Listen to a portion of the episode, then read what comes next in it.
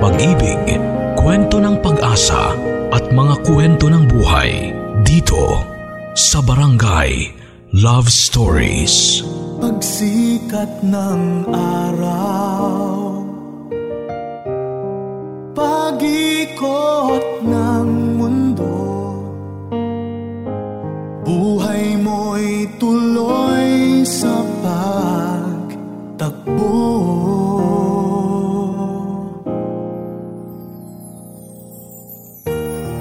Halakhak at iyak, ligaya at lungkot, sa alaalay masino na inipon. Pakinggan mo sigaw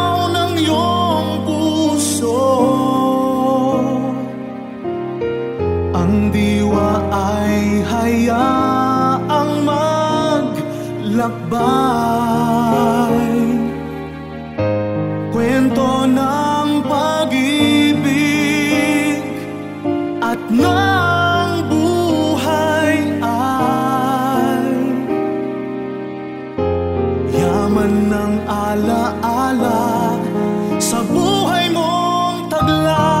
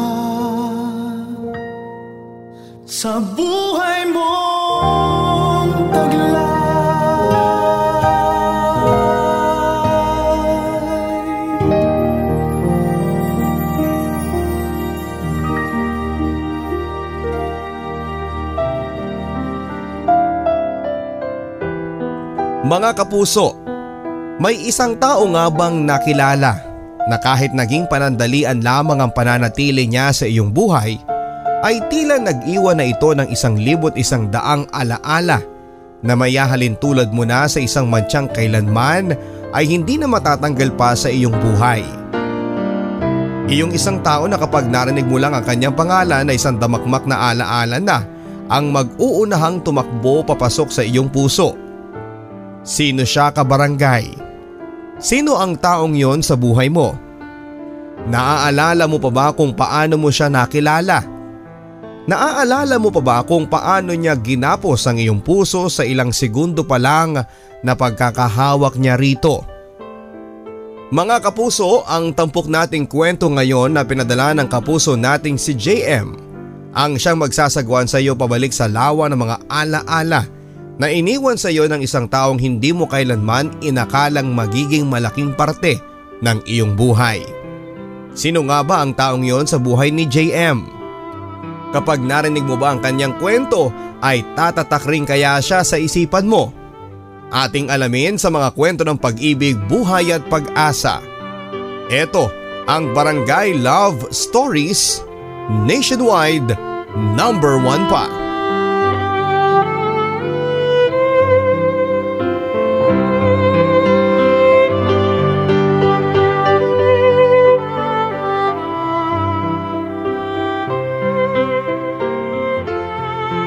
Dear Papa Dudut, araw na naman ng mga puso. Eto na naman ang araw na kaliwat kanan ng makikita mong may hawak ng mga tsokolate at rosas. Eto rin ang araw na nagiging punuan hindi lamang ang mga restaurant sa kung saan kundi pati na rin ang mga motel na katulad ng aking pinagtatrabahuhan. Sa loob ng halos tatlong taong kong pagtatrabaho sa motel na ito ay kung sino-sino na ang aking nakasalamuhang tao. Madalas na naging mga parokyano ay mga magsising-irog na halos hindi pa makatingin sa iyo ng diretsyo kapag magche-check-in, lalo na kapag tatlong oras lamang silang magkukulong sa kanilang napiling kwarto. Normal na na mga pangyayari na lamang ito sa amin sa araw-araw. Isa kami sa mga pinakasikat na motel sa aming lugar na kahit nasa sulok-sulukan mo pa kami matatagpuan ay hindi mo mapipigilan ang mga magkasintahan na kami ay dayuhin, lalo na ngayong araw ng mga puso. Kapag ganitong espesyal na araw ay asahan mong hindi na kami magkakandaugaga sa mga nagsisidatingan at sa paglilinis na rin ng mga naiwang kalat sa bawat kwarto. Eto nga papadudot ang dahilan kung bakit inayawan ko ang araw ng mga puso. Dahil bukod sa tambak ang trabaho ay hindi ko maiwasang makaramdam ng kakaibang inggit sa mga magkasintahang parang bukayo sa tamis kung magyapusan. Pero taong two thousand seven nang mabago ang pagtingin ko sa araw ng mga puso. Kung dati ay nais ko nang baklasin sa kalendaryo ang fourteen ng Pebrero, ngayon naman ay tila gusto kong minuminuto na nasisilayan ang araw na ito sa lahat ng kalendaryo sa aming trabaho. Umiibig ako. Oo. Kanino?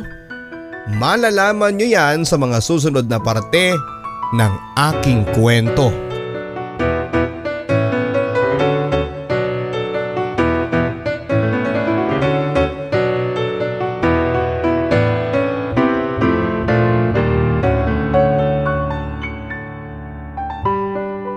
J M, anak, baka naman may extra ka dyan.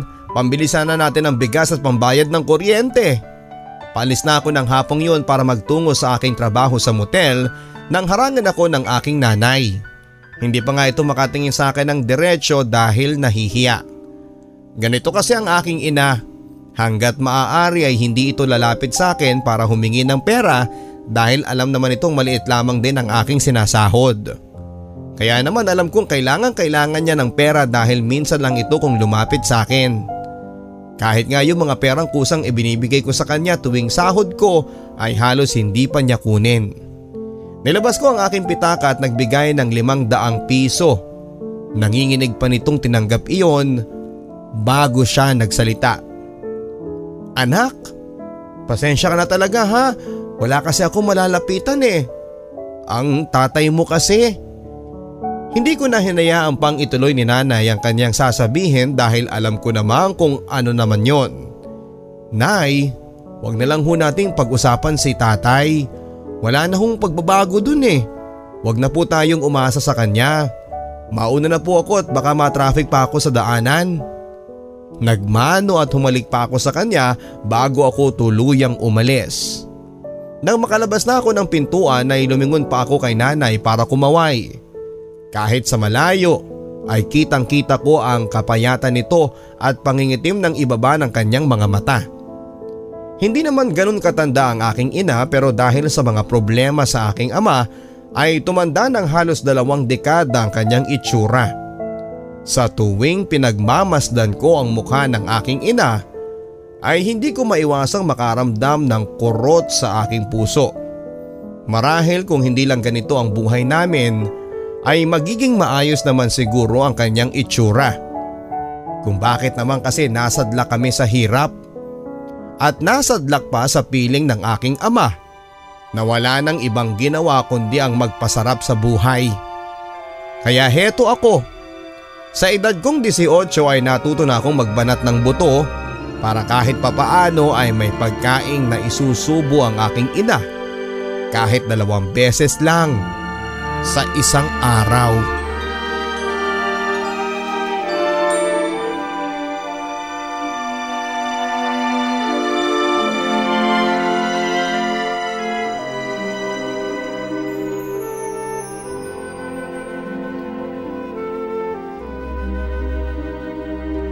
seventeen years old pa lamang ako nang magtrabaho ako sa motel na pinapasukan ko sa ngayon. Pinasok lamang ako dito ng aking pinsan na kakilala ang Chinese na may-ari dito. Minor de edad pa lamang ako noon pero tinanggap nila ako dahil naaawa sila sa aming kalagayan sa buhay. Patpatin pa nga ako noon na akala mo ay minsan lang sa isang linggo kung kumain. Hiyang-hiya pa nga ako noong inabot ko ang aking lukot-lukot na biodata na karamihan ay hindi pa sigurado ang aking mga naisulat doon. Second year high school lang kasi ang aking natapos dahil pilit na akong pinahinto ng aking ama para may kasama raw siya sa pagtatrabaho. Hindi naman daw kailangan makatapos ng pag-aaral. Deskarde lang daw yon kaya nga kahit tutol kami ng aking ina ay wala rin kaming nagawa pa. Naaalala ko pa papadudot. Sa unang buwan ko sa pagtatrabaho sa motel na yon ay namulat ako sa mundo ng mga taong tanging panandali ang ligaya ang hanap. Andiyan kapag naglilinis ako ng mga kwarto ay kung ano-anong gamit ang aking tinatapon sa basurahan. Minsan pa ngang naglilinis ako ng isang kwarto ay maririnig ko ang mahihinang haling hingad mula sa kabilang kwarto. Noong una ay hindi ko halos makayanan iyon dahil kahit bata pa ako noon ay gumagana na ang aking imahinasyon. May mga babaeng bayaran din na madalas naming parokyano rito kasama ang iba't ibang customer nila. Ganito lagi ang kalakaran sa motel na yon. Noong una ay hindi ako makapaniwala sa aking mga nakikita. Pero noong kalaunay nakasanay na lamang ay napapailing na labang ako sa tuwing may makikita at maririnig akong kakaiba sa apat na sulok ng motel na yon. Ito na ang aking naging buhay sa pang-araw-araw. Hindi ko man masasabing masaya ko sa napili kong trabaho, pero kung ito ang paraan para may ipangtapal ako sa mga kumakalam naming sikmura ng nanay ko, ay gagawin ko.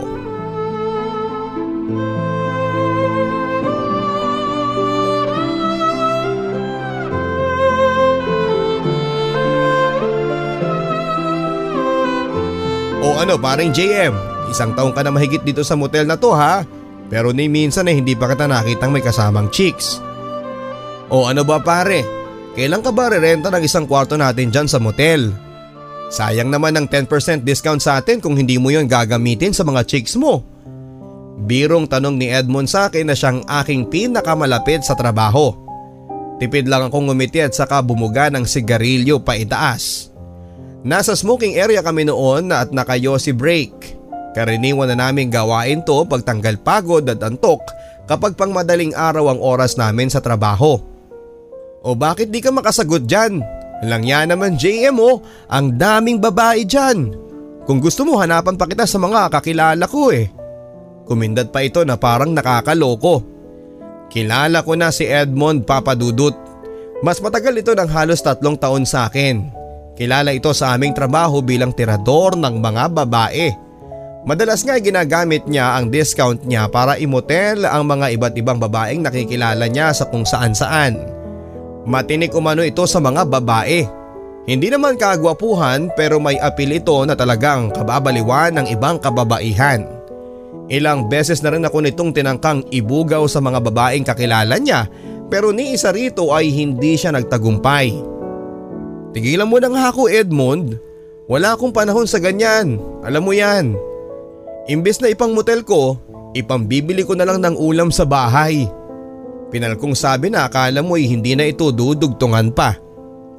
Bata ka pa J M, huwag mo masyadong seryosohin ang buhay. Aba tingnan mo ko, laging batang itsura ko. Eh paano ba naman kasi hindi ko masyadong pinapansin ang mundo. Hindi katulad mo na kulang na lang eh pati Jupiter eh pasanay mo na rin. Sa sinabi niyang ito ay biglang naging mabigat ang aking pakiramdam. Bakit nga kaya tila laging pasan ko ang mundo? Bakit simula una ay wala na akong ibang naranasang ginhawa? Sa edad kong ito ay dapat nasa eskwelahan ako at nag-aaral. Sa edad kong ito ay dapat kasama ko ang aking mga kaibigan at kamag-aral at namamasyal sa kung saan saan. Sa edad kong ito, papadudot, ay dapat nanliligaw na ako. Sa edad kong ito ay dapat nagsasaya ako. Hindi katulad ngayon na maaga akong binawian ng pagkabata. At heto, maaga akong nagbanat ng buto, hindi para sa luho ko, kundi para sa ikakabuhay ng pamilya ko.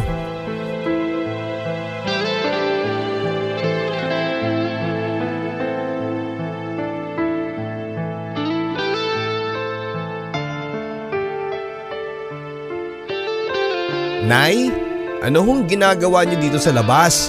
Madaling araw na po ah. Naabutan ko si nanay isang araw na nakaupo sa labas ng pintuan habang yakap ang sarili dahil sa lamig.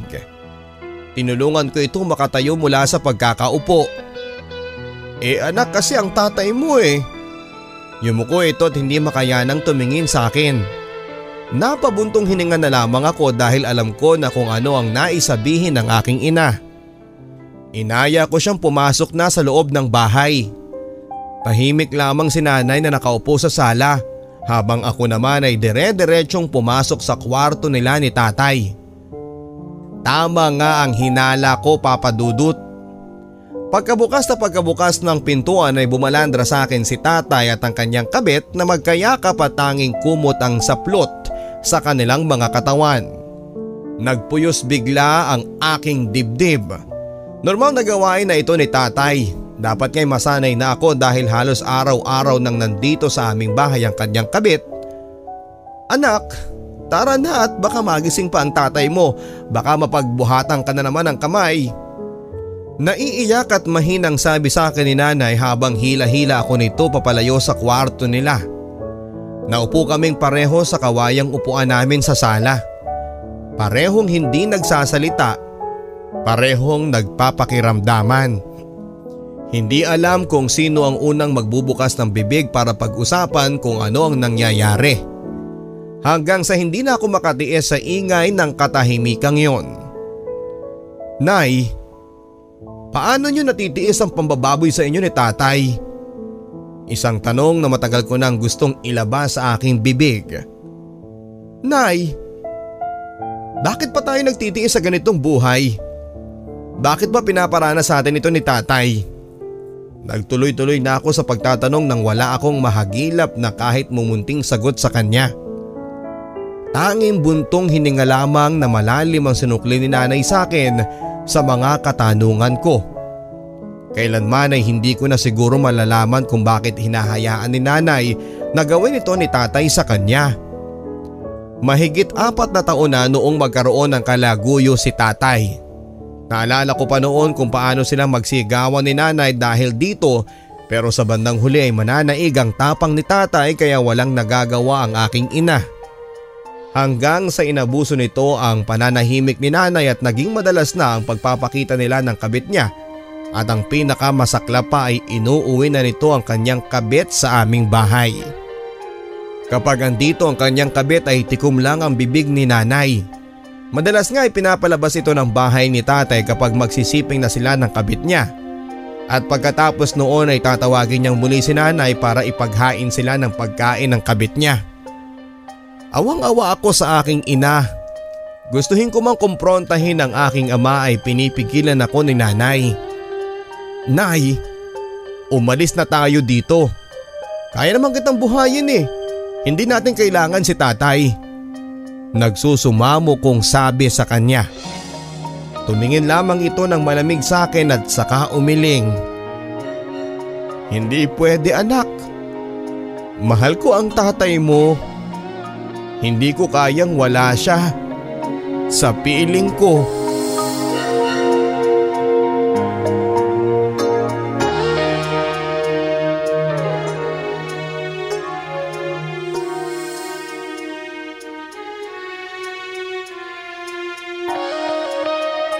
Tingnan mo yun, J M. Hindi ba yan yung kache-check-in lang? Naku, nag-aaway na ata o. Hindi man lang nasulit yung binayad nila. Natatawang turo ni Edmund mula sa kalapit naming magkarelasyon na nag-aaway at nagpapalitan ng masasakit na salita. Tahimik lamang akong pinagmamasdan ng mga ito. Nakisabay na rin sa pananahimik ko si Edmund upang mas mapakinggan namin kung ano ba ang pinag-aawayan nilang dalawa.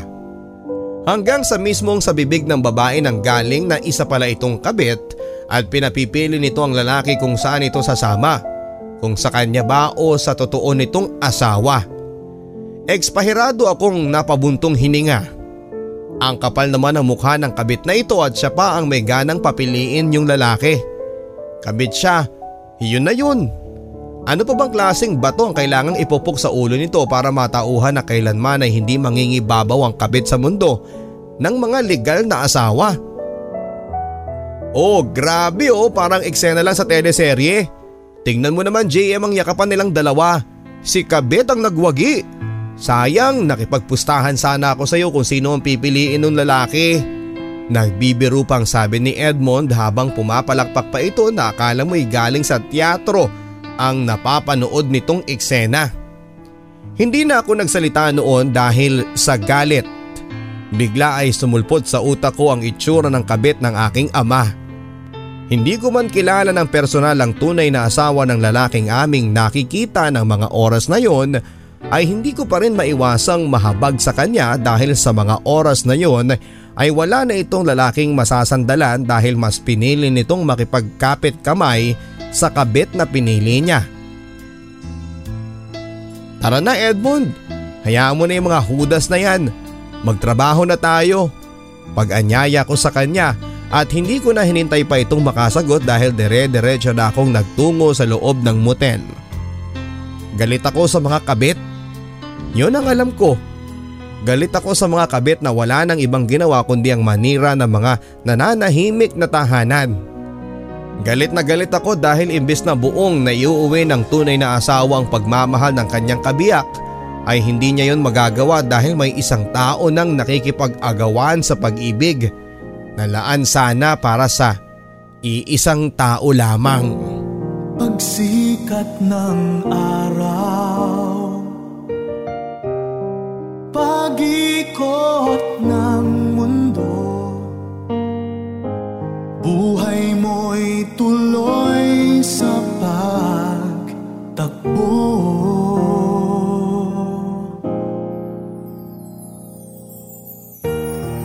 Halakhak at iyak, ligaya at lungkot, sa alaalay masino na inipon.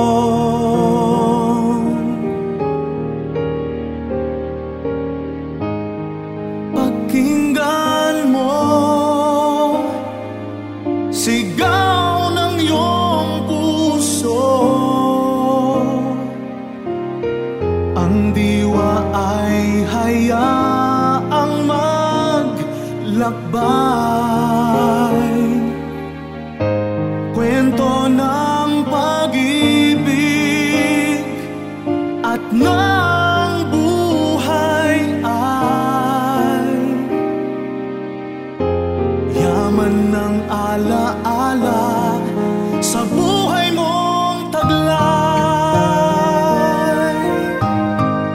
Magbabalik ang Barangay Love Stories.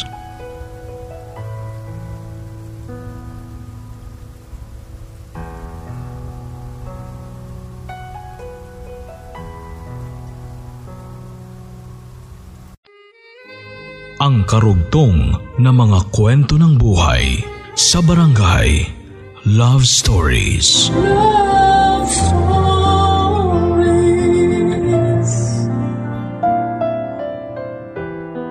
Pebrero fourteen taong two thousand seven. Tulad ng dati, ito ang araw na pinakamabenta sa amin. Halos hindi na kami magkanda o gaga sa pag-iistima ng mga parokyano namin dito. Sa pintuan pa lamang ay makikita mo na ang mga magsising-irog na hindi halos mabitawan ng isa't isa. Napapailing na lang ako kapag tinitingnan sila na akala mo yung mga bida sa mga pelikula na grabe kong magkatinginan at magyapusan. O J M, may plano ka ba ngayong araw na mga puso? Nakangising tanong ni Edmund sa akin habang inaayos ang mga susi sa stante. Umiling ako at saka nagpatuloy sa pag-check ng listahan ng mga nagstay sa araw na yon sa aming motel. Wala ka talaga parang J M, mahina ka masyado. Nakakaburyong ang buhay mo. Ni konti ba eh wala kang nararamdamang landi? O siya mauna na ako at darating na panigurado ang karelyebo ko. Ayos ka na ba ritong mag-isa? Tumango ako para hindi mapunta sa kung saan pa ang usapan. Tinapik ako nito at saka lumabas na ng motel na yon habang ako naman ay naupo na lamang at nag-aantay sa kung may hahabol pang papasok sa aming motel. Ilang minuto rin siguro akong nakatulala sa pintuan hanggang sa bigla ay may pumukaw ng aking atensyon. Mula sa front desk ay kitang-kita ko ang pagpasok ng isang dilag na marahil ay nasa edad dalawampu't apat na na tila pinaglihi sa isang engkantada dahil ang kinito ang ganda.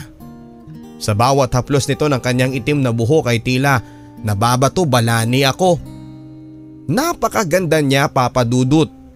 Lalo na sa suot nitong pula, hapit na bestida. Pula rin ang labi nito na alam kong natural pero mas gumanda ng pinatungan ng lipstick. Habang papalapit nito ay hindi ko maiwasang mapatitig sa kanyang maliit na mukha. Napakaganda talaga nito. May kwarto po bang pwedeng pagtutuluyan? Kahit fan room lang, hindi na kailangang air conditioned. Nakangiting sabi nito sa akin nang makalapit na siya. Hindi hamak na mas maganda ito sa malapitan kumpara kanina na naging dahilan para hindi na ako makapagsalita pa. Nakadagdag pa nga ang mahalimuyak nitong amoy na tila tinalo pa ang amoy ng isang sanggol. Um, excuse me, okay ka lang ba? May kwarto pa ba? Pamumukaw nito sa aking atensyon kasabay ng paggaway ng kanyang kamay sa aking mukha. Ah, eh, oo naman. Meron pa sa room two oh five na lang yung natitira eh. Um, saglit, ituturo ko sa iyo kung saan. Naputol ang aking sasabihin nang biglang dumating ang isang lalaking nasa edad forty na at inakbayan ang magandang dilag na ito sabay halik sa kaliwang tenga nito. May nakuha ka ng kwarto? Pabulong nitong sabi pero narinig kong sabi ng matandang lalaki. Maayos ang postura nito na kung titignan mo ay may hawig kay Christopher de Leon. Tumango lamang ang babae at saka kinuha ang susi sa akin pero bago pa man ito makaalis ay tinawag ko ito dahil nakalimutan kong ilista ang kanyang pangalan. Valentina. Valentina ang pangalan ko, pakisulat na lang. Ngumiti ito sabay hawak sa kamay ng matandang kasama niya at sabay na silang pumasok sa kwartong uukupahan nila.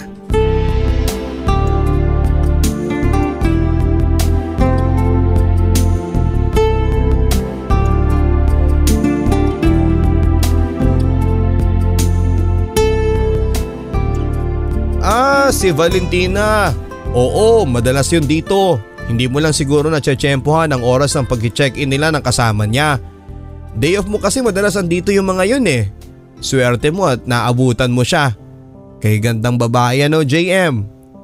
Hindi ko na nga napigilan, Papa Dudut, na magtanong kay Edmund kung sino ang babaeng yon. Ilang araw na rin mula noong una ko itong makita at sa kung anong pagkakataon ay nakaramdam ako ng ganito. Hindi mabura maganda nitong mukha sa aking isipan na akala mo'y pininta na ito sa bawat ugat ng aking ulo. Hoy J M, huwag mo nang pagnasaan yun. May nagmamay-ari na ron. Balita ko nga makapangyarihan pa yung may hawak sa kanya eh. Ingat ka lang. Sa dinagdag ni Edmund na ito ay bigla tuloy akong napaisip. May nagmamay-ari na nga sa kanya at iyon ang lalaking kasama niya. Napakaswerte naman ito para mabingwit ang puso ng dilag na si Valentina. Alam mo, ganito lang para matanggal na yung Valentina na yan sa isipan mo. Sumama ka sa akin mamayang gabi. May ipapakilala ko sa yung mas maganda dyan sa Valentina na yan. Ano? Sasama ka? Nightclub tayo. Mamumutok ang mata mo sa kabusugan sa mga chicks doon. Siniko pa ako nito para lang makumbinse pero tulad ng dati ay tumanggi pa rin ako. Mas lalo na ngayon natatanggi ako ng paulit-ulit dahil nakita ko na ang babaeng gusto ko. Mali itong nararamdaman ko, Papa Dudut. Pero sa pagkakataong yon, siya lang ang mukhang nais kong matitigan sa araw-araw.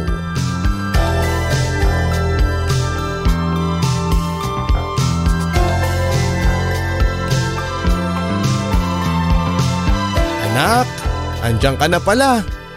Maaga kayatang umuwi ah. Pagsalubong sa akin ni nanay mula sa pintuan. Kinuha nito ang aking dalang bag at plastic. Masama kasi ang pakiramdam ko na eh. Kaya ayun, pinauwi na ako ng boss ko. Nang matapos kong masagot ang tanong ni nanay ay napabaling ang aking mga mata sa kusina. Prentang nakaupo doon ang kabit ni tatay habang nagyoyosi. Nay, ano naman ang ginagawa ng babaeng yan dito? Andyan ba si tatay? Nilibot ko ang aking mga mata sa paligid upang tiyakin kung andon si tatay. Wala anak. Mag-isa lamang siyang pumunta rito. Eh nagugutom daw at hinabili naman daw ng tatay mo sa akin ang pagsilbihan ko. Mahinang sagot ni nanay na nagpasama lalo ng pakiramdam ko. Anong akala nito sa nanay ko, katulong niya sa bahay namin para pagsilbihan siya? Sinugod ko ang babaeng ito at saka pinagsabihan. Hindi rin makapal ang mukha niyo para utos-utusan ang nanay ko, no? Baka nakakalimutan mo kami pa rin ang tunay na pamilya. Abay, konting hiya naman. Umakyat lalo ang dugo ko sa ulo nang bugahan ako ng usok nito sa aking mukha, sabay tayo at titig sa akin. Kasalanan ko ba, iho, kung mas mahal ako ng tatay mo? Kasalanan ko ba kung mas pinili akong alagaan at mas piliing paboran kesa sa inyo? Bago ito tumalikod ay ngumisi pa ito at saka tinignan mula paa pataas ang aking ina na may halong pang-iinsulto. Saka pumasok sa kwarto nila tatay at padabog na sinara ang pintuan. Nagpupuyos ako sa galit noon at nais ko na sana itong sugurin pa pero pinigilan ako ni nanay. Nagpupuyos ang dibdib ko sa kabit ng tatay ko na yon. Galit ako hindi lamang sa kanya kundi sa lahat ng kabit na kayang-kaya lamang sirain ng isang pamilya gamit ang makasalanan nilang mga kamay.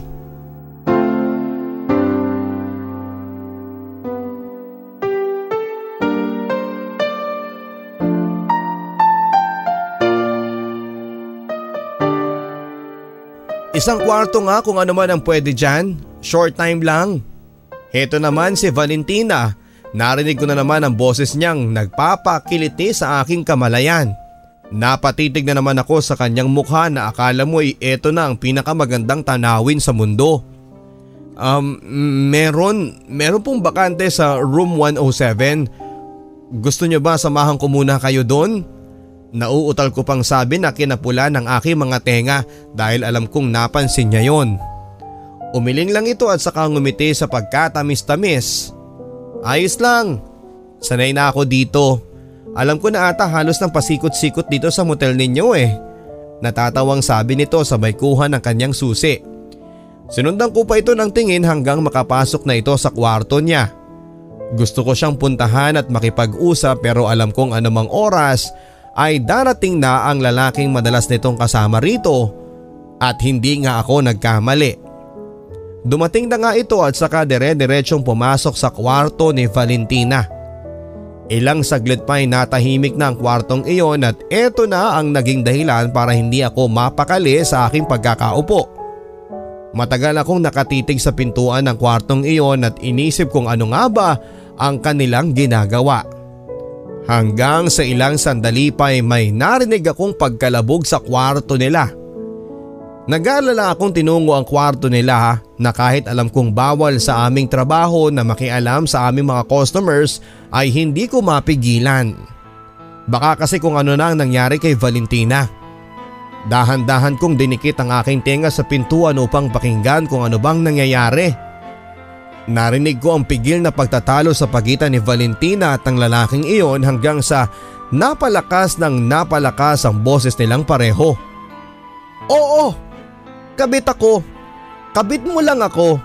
Isang kabit na walang karapatan sa'yo, pero sana wag mo namang ipakita sa akin na para pa rin akong basahan sa buhay mo. Nagsisisigaw na sabi ni Valentina na nagpaatras sa aking pagdinig mula sa pintuan. Kabit si Valentina. Kabit ang taong gusto ko.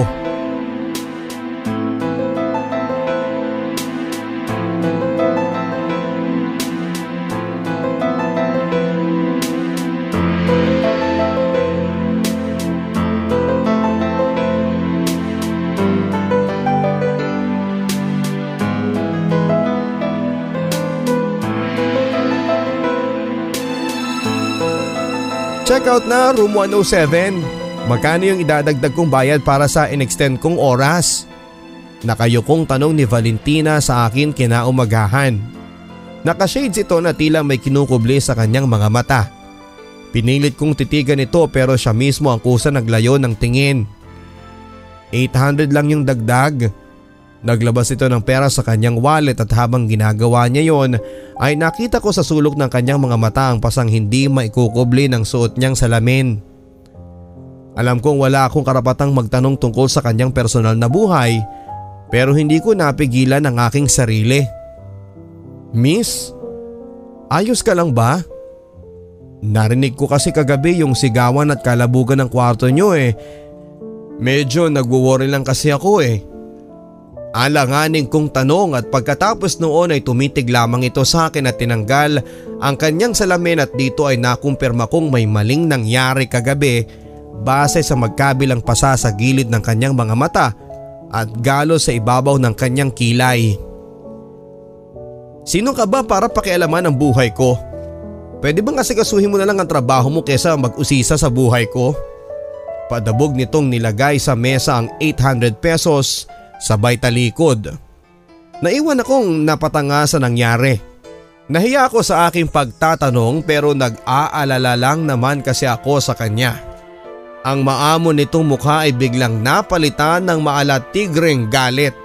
Rumihistro ang pait na nararamdaman niya sa kanyang mukha pero bakas pa rin sa kanyang mga mata ang maamo nitong pagkatao na alam kong nagtatago lang ng mga oras na iyon.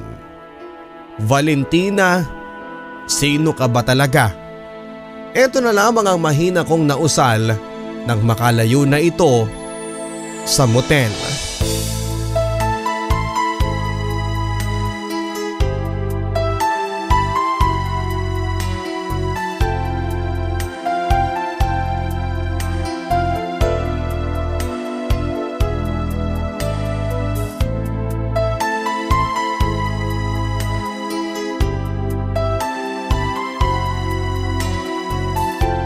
J M, ano ba kasing nakain mo at bigla ka nag-usisa sa babaeng yun?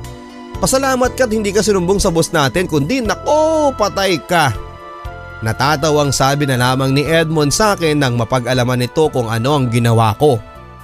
Nagpakamot na lamang ako ng ulo at pilit na tinatago ang hiya.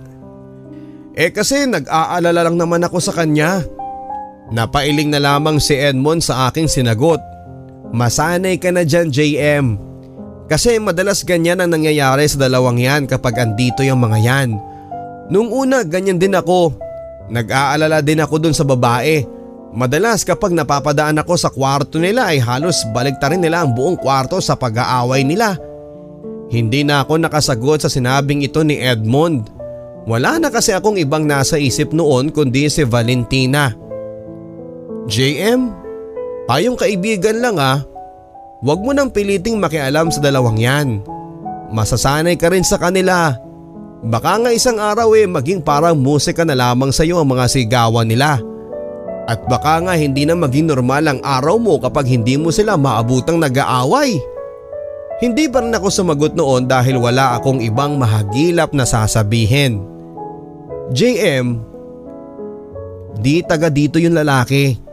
Dinadayo lamang talaga niya sa Valentina pero balita ko eh makapangyarihan nga talaga yung lalaking yun at hawak niya sa lieg si Valentina.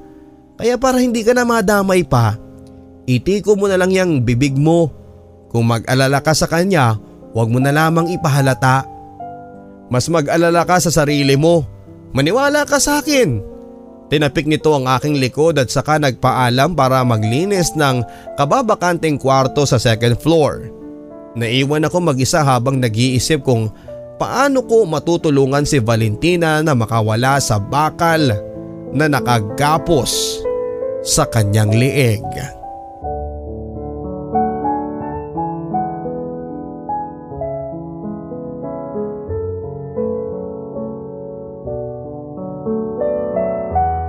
Day off ko noon, araw ng Miyerkules. Matapos kong tulungan si nanay sa paglalaba ng mga damit ni tatay at ng kabit niya ay nagtungo na ako sa motel para kunin ang aking naiwang sapatos at uniforme ng mga bandang alas siyete ng gabi. Nasa labas pa lamang ako ng gate ay tanaw ko na mula sa parking lot ang isang babaeng nakapulang bestida na nakaupo sa tarangkahan ng lote doon. Si Valentina. Hindi nga ako nagkakamali. Napahinto ako sa paglalakad at nag-iisip kung lalapitan ko ba ito o tulad ng sinabi ni Edmund ay iwasan ko na siya. Pero nang makita ko ang lungkot sa kanyang mga labi ay mas pinili kong sundin ang aking nararamdaman. Mabilis akong naglakad patungo sa direksyon nito. Hindi ko alam kung ano ang sasabihin ko sa kanya ng mga oras na makalapit na ako. Bahala na. Ito na lamang ang aking nasambit na mga oras na yon. Nang makarting na ako malapit sa kanya ay bigla itong nag-angat ng tingin. Medyo may kapungayan na ang kanyang mata at mapula pa ang pisngi. Ngumisi ito sa akin at dito ko napagtantong lango ito sa alak. Lalo na noong nagsalita na ito. Ikaw yung pakialam merong nasa reception ng isang linggo, hindi ba? Tumango na lamang ako at saka ito tumayo. Muntik na itong mawala ng balanse. Buti na lamang at mabilis ang aking kamay at naalalayan ko ito bago pa man ito mabuwal. Sa ginawa ko ay napatawa lamang ito at saka tumingin sa akin. Tara, samahan mo ko mag-inom. Hindi ako sinipot ng walang hiyang lalaking yun eh. Umalis siya sa pagkakaalalay ko sa kanya at saka ako hinila palabas ng gate. Wala akong ibang nagawa kundi ang sumunod sa kanya. Halakak at iyak, ligaya at lungkot, sa alaalay masinop na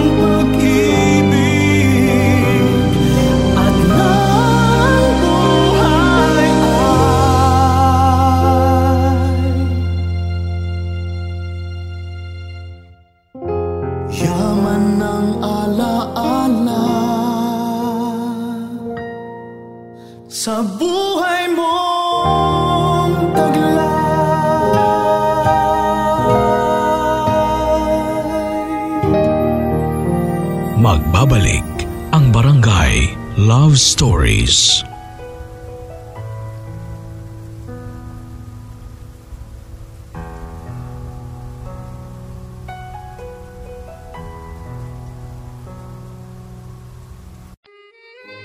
Ang karugtong na mga kwento ng buhay sa Barangay Love Stories. Love Stories.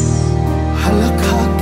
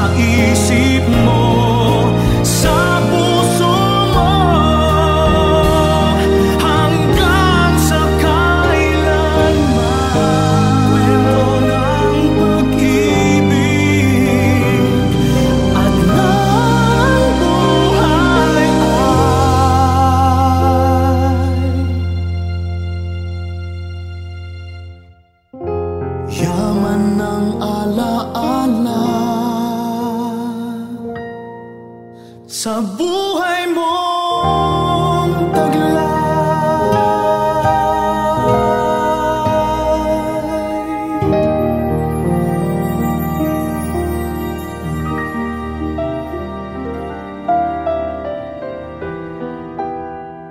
Tama na yan, Valentina. Madami ka nang nainom eh. Pilit kong hinahablot sa kanya ang bote ng beer na kanina pa nitong nilalaklak. Ano ba? Sinama kita rito para hindi ako pigilan ha. Nagpupumilit itong lumagok pa ng isang bagong bukas na beer habang ako naman ay tila natakot at di na lamang siya pinigilan pa. Ilang minuto rin ako nakatitig na lamang sa kanya at nakaramdam ng pagkahabag, lalo na't kahit na alam kong lasing na lasing na ito ay hindi pa rin maikukubli ang lungkot nito. Ilang saglit kaming natahimik pero hanggang sa marinig ko na lamang itong nagsalita.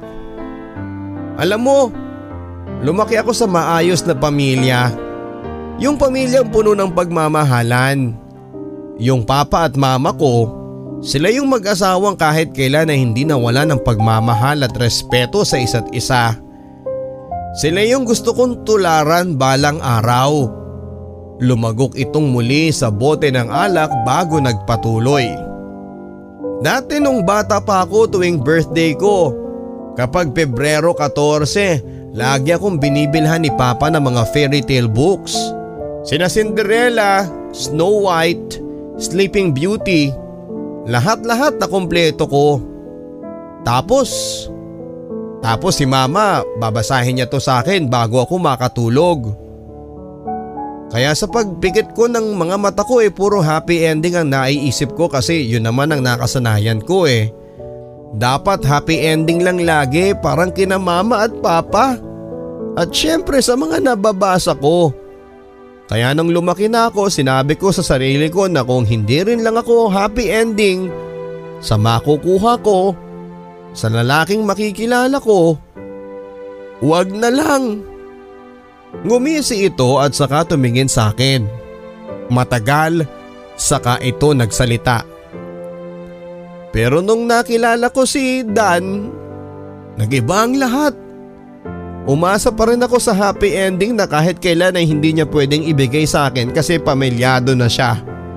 At doon lang siya dapat magka-happy ending.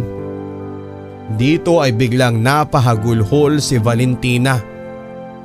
Ang tanga-tanga ko para humingi ng konting atensyon at pagmamahal sa kanya. Bakit ba ako nagkakasya lang sa kakarampot na pag-ibig na binibigay nito? Eh sabi ng papa ko nung bata pa ako na wag akong magkakasya lang sa kukonting bagay na ibibigay sa akin ng lalaking makakasama ko. Pero hindi kasi ganun ang nangyari eh. Nalublob na ako ng sa katangahan ko kay Dan. Ang tanga-tanga ko. Awang-awa ako dito habang nagkikwento, Papa Dudut. Ramdam ko ang sakit na pinagdaraanan nito at hindi niya ginustong maging kabit. Nagmahal lamang siya ang sabi niya. Gusto kong maniwala na kaya pa niyang iahon ang sarili niya sa putikang kinasadlakan niya. Pero gusto niya, ilang saglit pa yumakap ito sa akin at saka umiyak sa aking balikat. Hinayaan ko na lamang itong ilabas ang lahat ng sama ng loob niya. At pagkatapos noon, dahil na rin sa kalasingan ay nakatulog na lamang ito.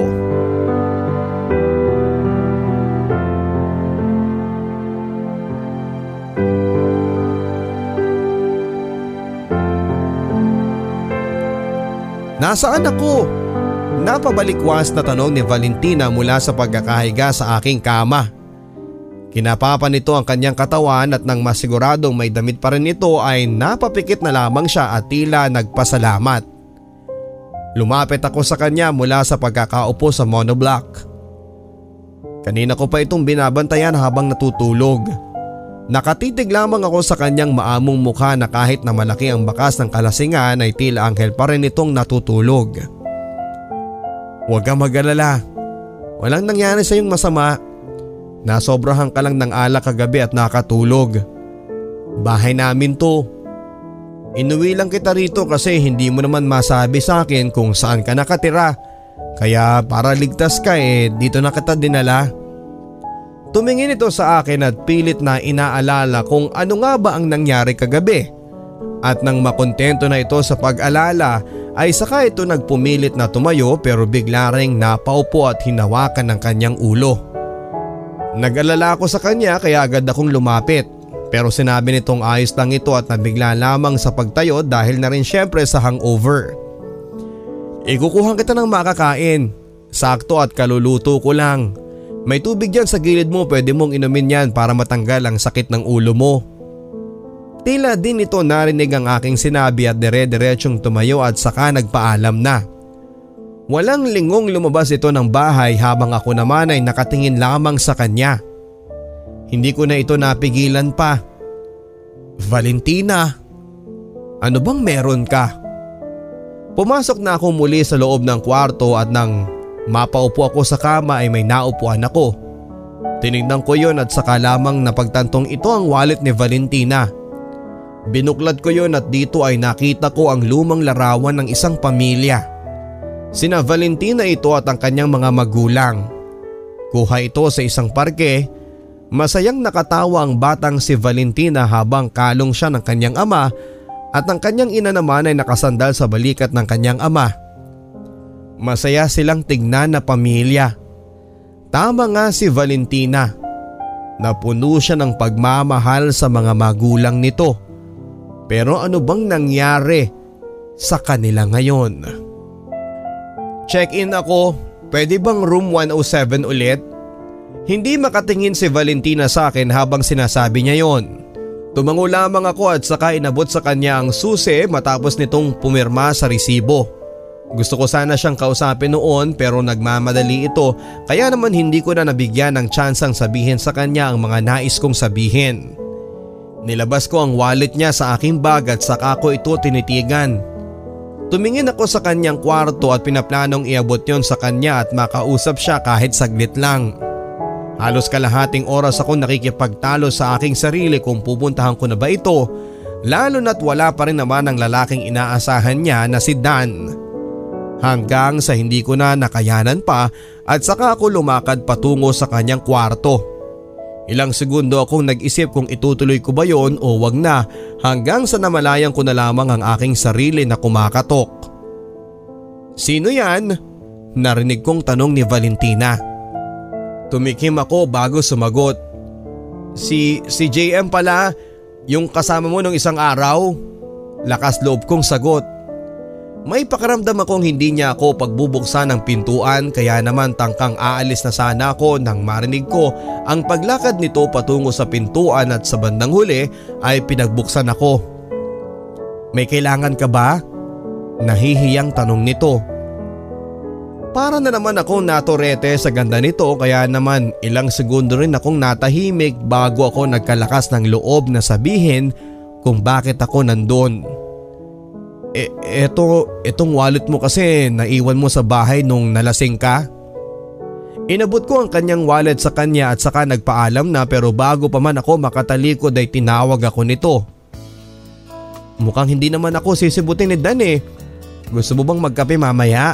O magkwentuhan ngayon kahit dyan lang sa reception ninyo para hindi ako makaabala sa'yo. Nakangiti nitong paanyaya sa akin at sino ba naman ako para tumanggi. Tumango ako at mula noon ay nagsimula na ang malalim kong pagkakakilala sa kanya.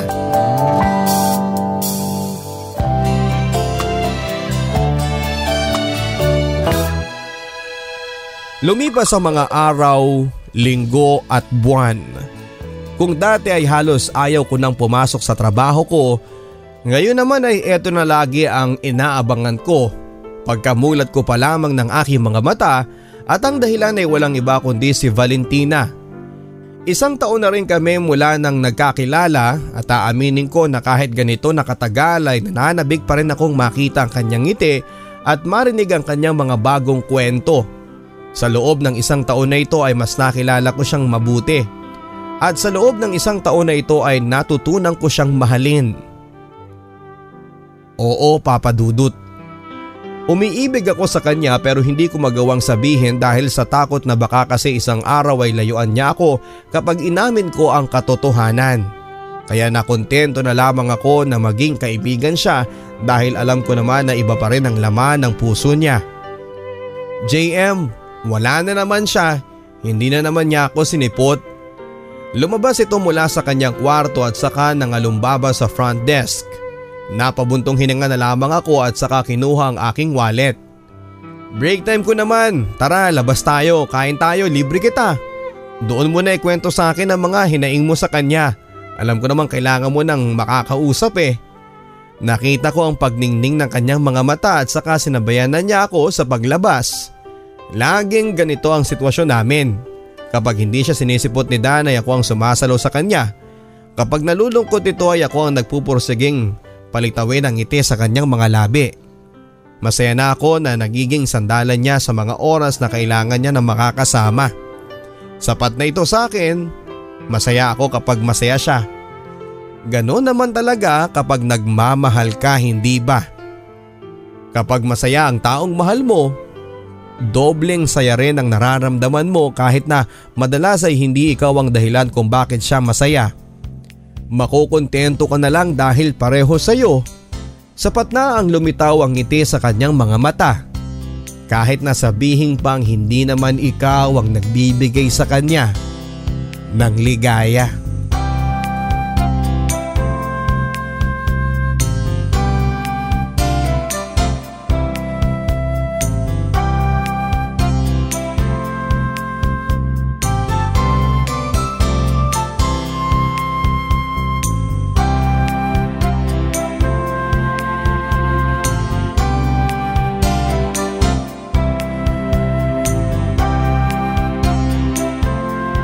Siya Siya ang tatay ko. Pagpapakilala ni Valentina sa akin sa kanyang ama. Nasa sementeryo kami noon at tinuro nito ang nicho na nasa kaduluduluhan pa. Death anniversary yon ng kanyang ama at nagpasama itong dalawin siya. Dalawang taon na rin mula nung lumisan ang kanyang ama at ngayon lamang ito nagkalakas ng loob na dalawin ito. Nagkasamaan kasi sila ng loob ng kanyang ama mula noong natuklasan nilang mag-asawa na pumatol sa may asawa si Valentina. Hindi pabor ang kanyang mga magulang sa naging desisyon nito at dahil doon ay lumayo si Valentina sa kanila. Magkahalong hiya at tampo ang naramdaman niya sa kanyang mga magulang na akala niya itatanggapin pa rin siya kahit nagkamali siya ng desisyon. Hindi ito nagparamdam ng ilang taon sa kanyang mga magulang upang ipakita sa kanila na maayos naman ang kanyang buhay. Hanggang sa isang araw ay nakatanggap na lamang ng tawag mula sa kanyang ina na nagsasabing inatake sa puso ang kanyang ama at eto na rin ang naging dahilan para bawian ito ng buhay. Dahil sa hiya at takot ay hindi na rin nagawang puntahan pa ni Valentina maski na ang burol ng kanyang ama. Pero noong mismong libing ay nagkubli ito sa isang sulok ng sementeryo at pinanood ang pagdadalamhati ng kanyang ina habang pinapasok na sa huling himlayan ng kanyang ama. Matapos nga noon ay tuluyan ng pinutol ni Valentina ang kanyang komunikasyon sa kanyang ina dahil pakiramdam nito ay wala na siyang nagawang tama bilang isang anak. Pakiramdam nito ay lubos ang pagkakabigo nito sa kanila. Kaya naman mas pinili niyang lumayo at ituloy na lamang ang desisyon niyang maging isang kabit.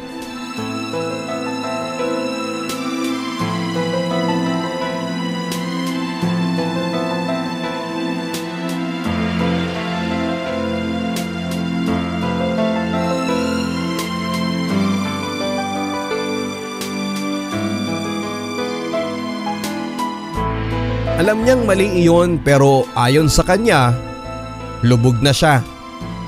Wala naman talagang happy ending, J M eh. Lahat ng mga librong binasa sa akin ng aking ina ay pawang katang isip lamang at kailanman ay hindi magkakatotoo. Walang pag-ibig na totoo. Kabaliwan lamang ang maniwala sa mga nangyari kina Cinderella at Snow White. Naiinis ako sa aking mga magulang na pinaniwala akong meron akong mahihitang happy ending sa taong mahal ko kasi heto ako. Lubog na lubog na sa pantasya ng happy ending na yan.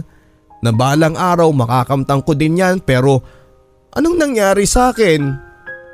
Pagiging kabit lang ang kinalabasan ko. Nasaan doon ang happy ending? Alam kong naiiyak na ito pero nagawa na lamang nitong pigilan yon. Tahimik lamang ako nakamasid sa kanya habang nakikinig at nakikiramdam. Yun lang naman ang kailangan niya ngayon eh. Ang isang taong makikinig at uunawa sa kanya. Ilang sandali pa papadudot ay pinili na lamang niyang manahimik at pinagmasdan na lamang ang kandilang itinirik nito sa ibabaw ng nicho ng kanyang amang matagal na niyang hindi nakita.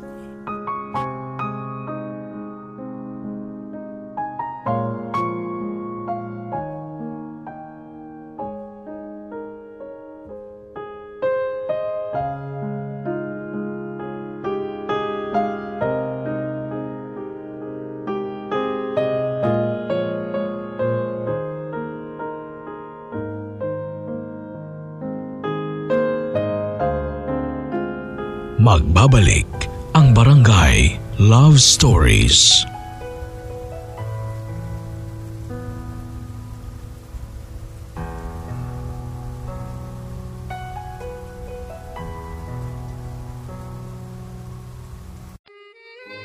Ang karugtong na mga kwento ng buhay sa Barangay Love Stories. Love Stories.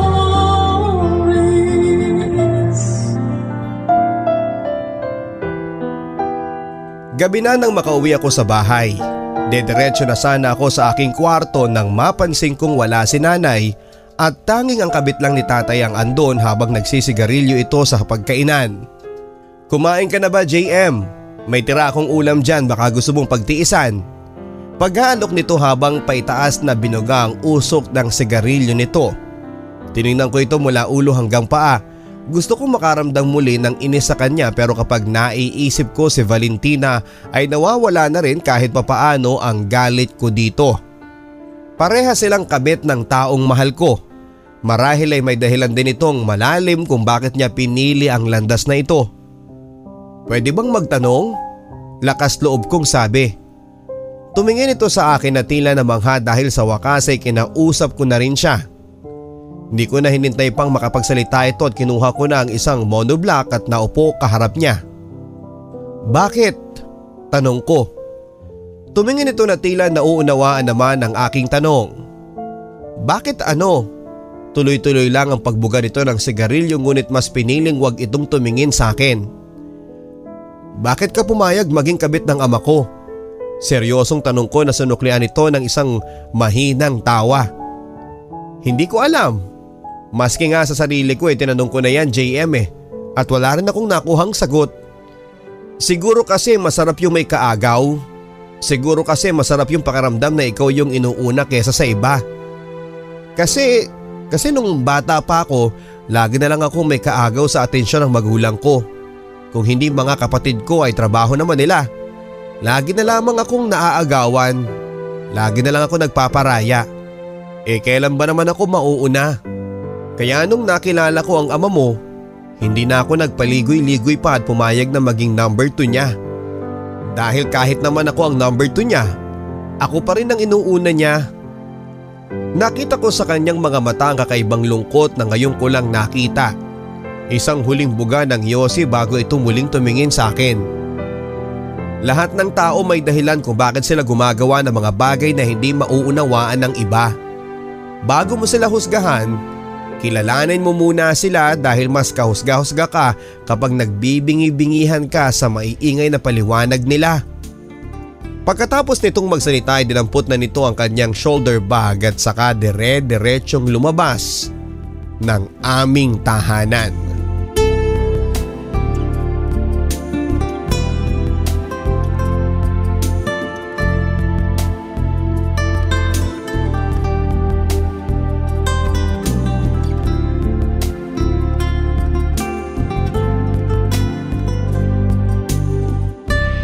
Araw ng mga puso, taong two thousand nine. Ito ang araw na matagal ko nang hinihintay. Kaarawan din kasi ito ni Valentina kaya naman bumili ako ng paborito nitong pulang rosas at isang kahon ng hopya dahil ito ang hilig niyang kainin tuwing birthday niya. Kasabay nito ay binili ko rin ang libro ng kwento ni Cinderella Gusto ko kasing ibalik ang paniniwala niya sa happy ending sa tigit sa lahat. Ibalik ang paniniwala nito na may isang taong kayang ibigay sa kanya yon. Aamin na ako, Papa Dudut. Sasabihin ko na sa kanya ang aking nararamdaman. Hindi na ako takot at hindi na ako magkukubli sa isang sulok. Aamin na ako. Mahal ko na si Valentina at karapatan niyang maramdaman na may isang lalaking kayang magmahal sa kanya, na ituturing siyang isang prinsesa tulad ng mga nababasa niya sa mga storybooks noong bata pa siya. Ako yun. Ako ang magbibigay nun sa kanya. Handa na akong maging prinsipe niya at sasagipin ko na siya. Valentina, mga apat na beses akong kumatok pero walang sumasagot. Inulit ko muli ang pagtawag at pagkatok. Valentina, si J M to. Gusto ko lang sanang…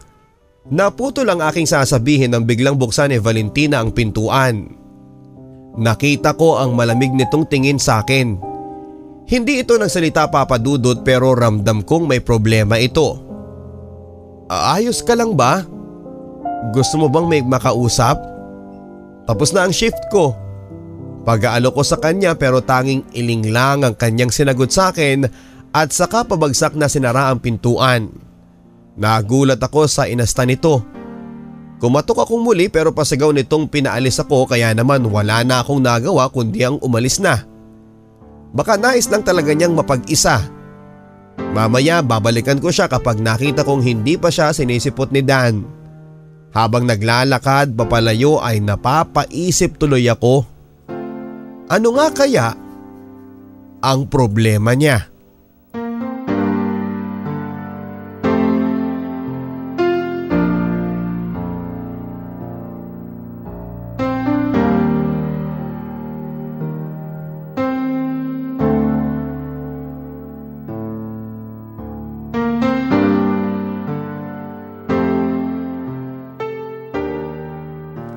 Katatapos ko lang magmeryenda at magyosi sa may di kalayuan sa motel namin.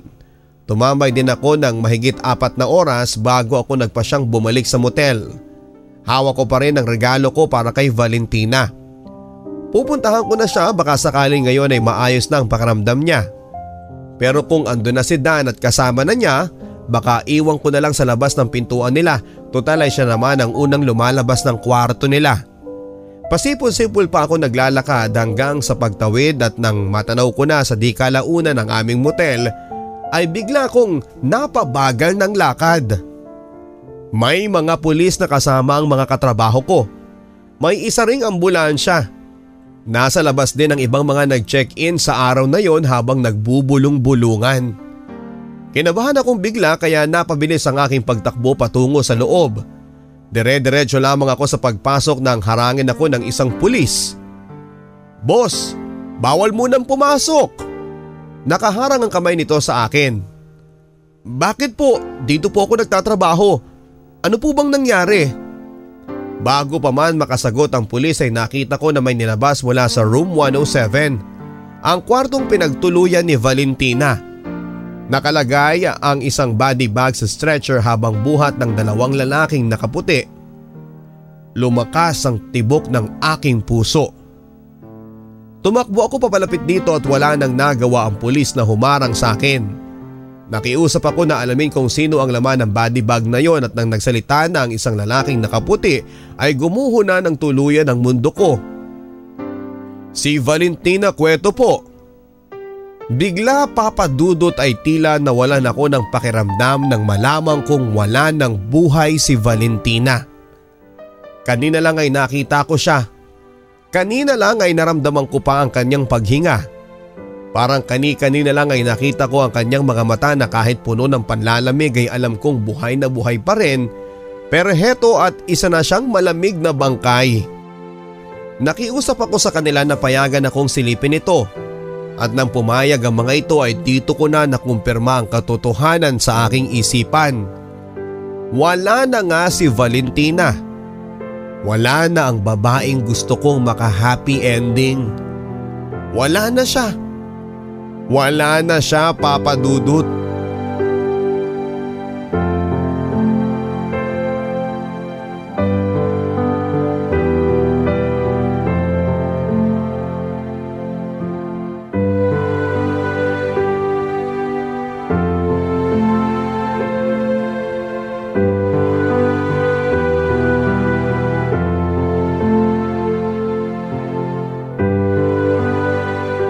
araw na naman ang mga puso. Tulad ng dati, punuan na naman ang aming mga kwarto sa motel. Dati ay kaya ko pang salubungin ng ngiti ang bawat magkasintahang nais tumuloy sa bawat kwarto ng motel na yon. Pero sa ngayon ay hindi ko na ata kayang palitan pa ng ngiti ang aking labi. Pitong taon na nga ang nakakalipas mula nang muli kong masilayan ang ngiti sa aking labi. Pitong taon na rin ang nakakalipas mula noong huli kong nakita ang babaeng naging dahilan ng pagsilay ng ngiting yon. Si Valentina. Tandang-tanda ko pa rin ang lahat-lahat ng kaganapan at pait ng araw ng mga puso taong two thousand nine. Ito na yata ang araw na sinumpa kong balikan. Ito ang araw na piniling kitilin ni Valentina ang kanyang buhay dahil sa matinding kalungkutan. Nakumpirmang suicide ang nangyari kay Valentina makalipas ang ilang buwang pagsisiyasat. Nag-iwan pa ito ng isang sulat na nagsasalaysay ng lahat ng sama ng loob niya sa mundo. Dito na niya sinaad lahat ng hinanakit niya sa kanyang mga magulang at lalong-lalo na kay Dan.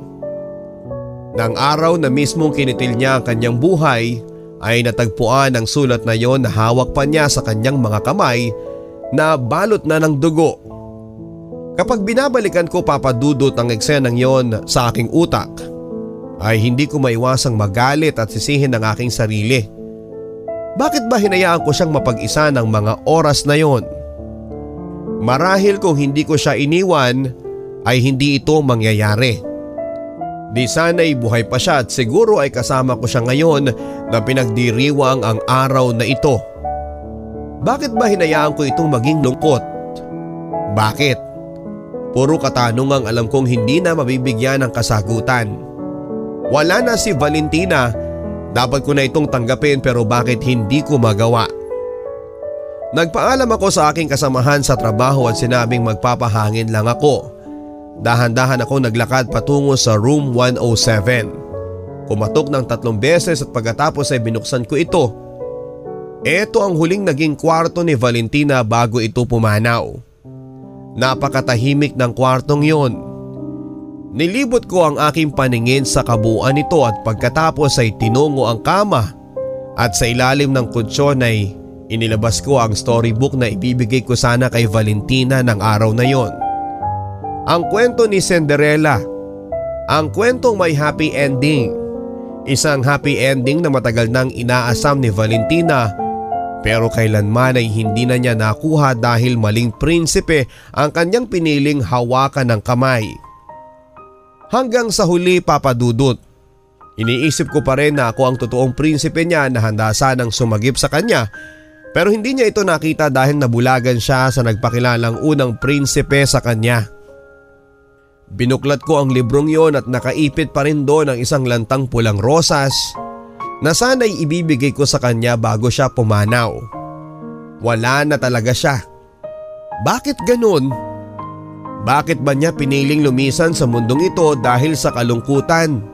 Kung pwede ko naman siyang bigyan ng kasiyahan. Sa dulong pahina ng libro, ang huli kong binuklat.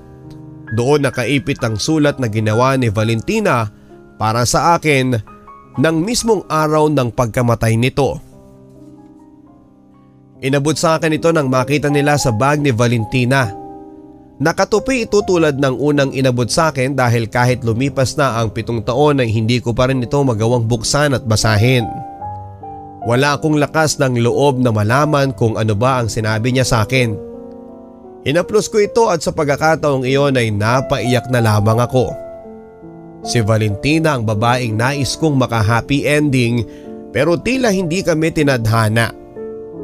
Tila ang writer ng buhay naming dalawa ay agad nang tinapos ang hindi pa nagsisimulang happy ending.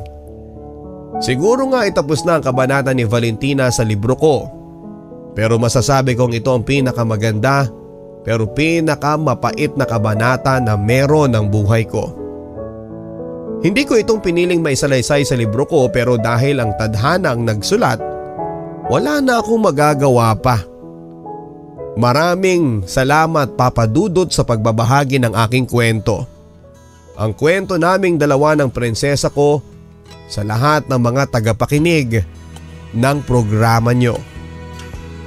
Ako si J M at ito ang Barangay Love Stories ko.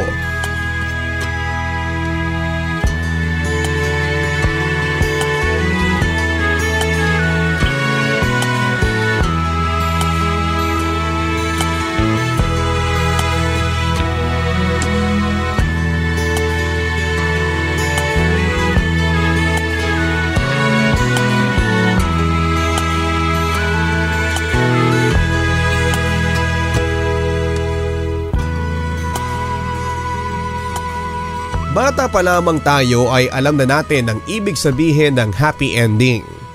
Lahat po tayo ay pinangarap na balang araw isang happy ending ang ating matatamasa, kapiling ang taong ibinigay sa atin ng Panginoon. Lahat tayo ay may kanya-kanya ng pagkakadesenyo sa kung ano ang dapat na maging itsura ng happy ending natin. Pero mukhang sa lagay ni J M, eh, mukhang tinigil na po niya ang pagpinta ng happy ending niya mula noong tinapos ni Valentina ang chapter nito sa buhay niya. Tila sa isang iglap ay tinanggalan niya ng kulay ang lahat ng kanyang pinipinta. Wag, J M. Ipagpatuloy mo pa rin ang pagdedesenyo ng happy ending mo. Huwag kang matakot na sumubok muli at huwag kang matakot na talikuran ang iyong mapait na nakaraan dahil yan lang ang tanging iyong masasakyan patungo sa dapat mong kalagyan. Alam naming mahirap para sa iyo, J M, na pakawalan ng isang taong umukit na ng kakaibang espasyo sa iyong puso, pero tandaan mo ha, ang iniwan nitong espasyo sa iyong puso ang siyang magpapatuloy sa panibagong taong magche-check-in sa iyong puso. Yung check-in na hindi lamang short time or overnight ha, kundi yung panghabang buhay. J M, meron pa ring happy ending para sa iyo. Maniwala ka lang. Marahil ay hindi mo nga iyan makukuha kay Valentina, pero balang araw ay darating ang isang taong kakatok sa pintuan ng iyong puso at ikaw mismo ang magpapatuloy dito. Hintayin mo siya. Maniwala ka, darating siya. Hindi pa yan ang ending kung hindi ka pa happy. Piliin mong maging masaya dahil yan ang sayo ay tinadhana.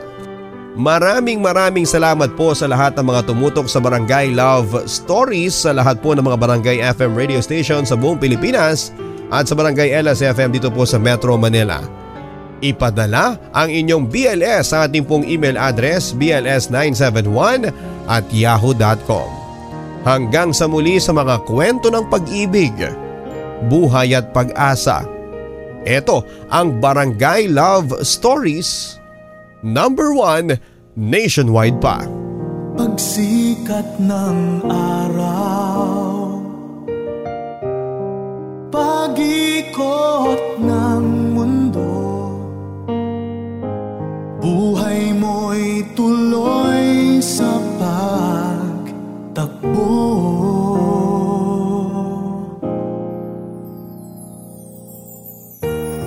Halakhak ang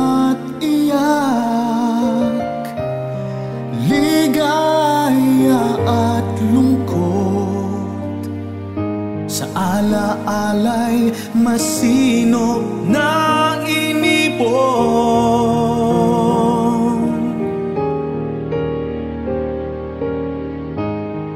Pakinggan mo sigaw ng iyong puso.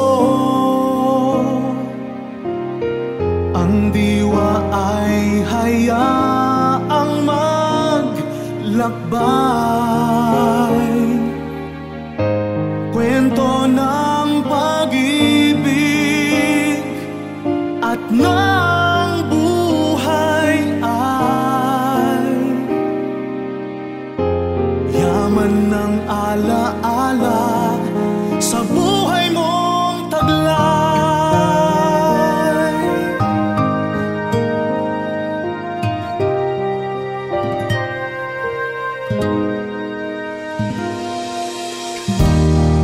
Halakhak at iyak,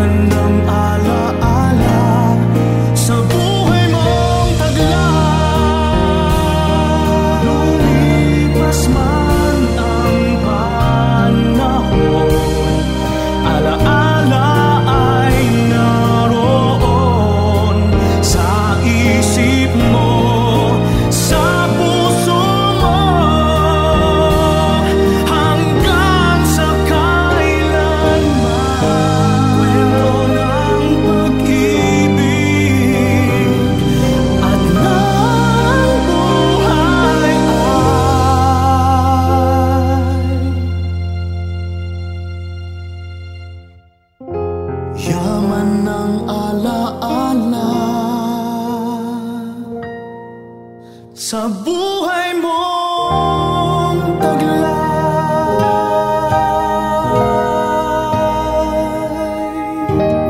Mga kwento ng pag-ibig, kwento ng pag-asa at mga kwento ng buhay dito sa Barangay Love Stories.